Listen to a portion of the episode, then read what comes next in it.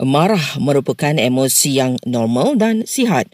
Namun ujar Dr. Azmawati Muhammad Nur, kemarahan di luar kawalan boleh membawa kepada akibat buruk misalnya dalam perhubungan dan kesihatan juga implikasi undang-undang.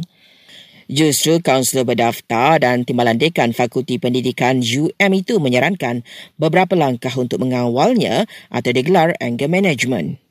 Pertama ialah apabila kita dapat retreat panggil retract. Bila kita sedang marah, kadang-kadang lebih baik untuk kita undur diri. Bagaimana untuk undur diri? Kita, bila kita dah marah tu kadang-kadang kita step out from the house. Keluar rumah sekejap.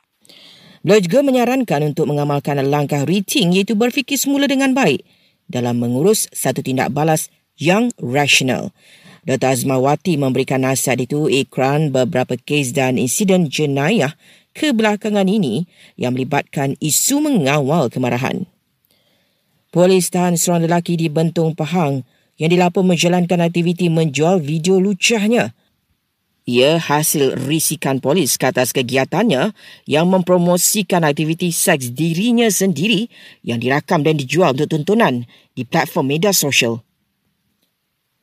Perdana Menteri menjelaskan pelarasan tarif air di Semenanjung dan Labuan yang bermula 1 Februari adalah permintaan kerajaan negeri.